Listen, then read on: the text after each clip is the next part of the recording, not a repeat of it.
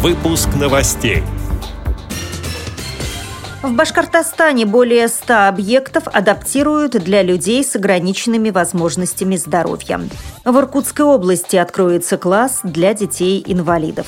В Краснодаре среди местных организаций ВОЗ прошел 11-й краевой конкурс КВН.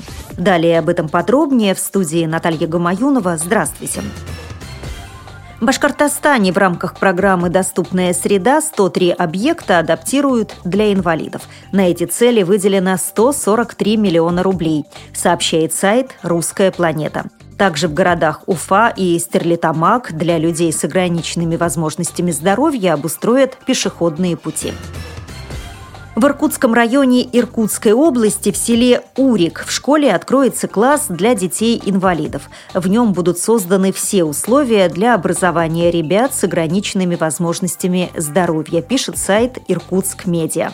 Такое решение было принято на встрече заместителя мэра Иркутского района области по социальным вопросам Григория Пура, депутата ЗАГС Собрания при Ангарье Анастасии Егоровой и представителей общественной организации родителей детей-инвалидов «Надежда» села Хомутова. Цитирую слова Григория Пура. В настоящее время решается вопрос с передачей Центру «Надежда» помещения начальной школы сада в деревне Грановщина. Организация существует уже 7 лет. В ней нашли поддержку многие дети-инвалиды и их родители из разных муниципальных образований Иркутского района.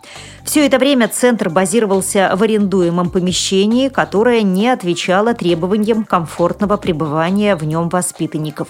Новое для «Надежды» здание планируется переоборудовать под нужды особых детей. Краснодаре в концертном зале Дома культуры ВОЗ прошел 11-й краевой конкурс КВН. В нем приняли участие шесть команд из местных организаций Всероссийского общества слепых – Оранжевое настроение из Армавира, Эдельвейс из Обширонска, Леди Мармелад из Краснодара, Состоятельные кроты из Новороссийска, Ликбез из Темрюка и сборная оптимистов из Усть-Лабинска. Мероприятие было инициировано специалистами Краснодарской краевой организации ВОЗ и сотрудниками Краснодарской краевой специальной библиотеки для слепых имени Антона Павловича Чехова в рамках Года литературы. Впечатлениями от игры делится сотрудник отдела культуры и администрации Армавира Сергей Васьков.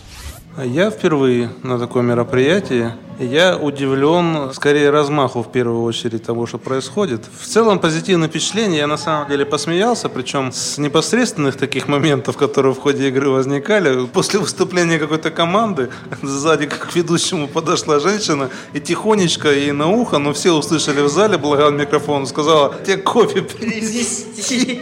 Это говорит о том, что действительно юмор здесь есть, хороший. Единственное, что я скажу, наверное, хотелось бы, чтобы люди в себя больше верили. Потому что, к сожалению, вот сегодня, ну, три четвертых материала, который сегодня был на сцене, конечно, это материал не придуманный командами, к сожалению. А как показывает вот эта игра, придумывать юмор они умеют. И были конкурсы, в которых много было своего. Поэтому надо просто поверить в себя, вот и все будет хорошо.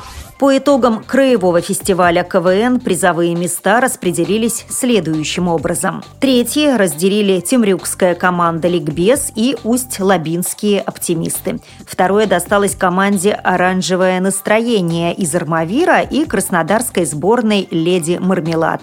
Лидером стали дебютанты из Новороссийска «Состоятельные кроты».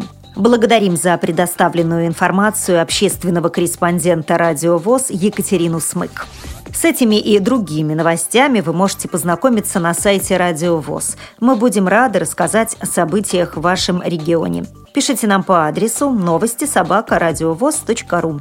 А я желаю вам всего доброго и до встречи.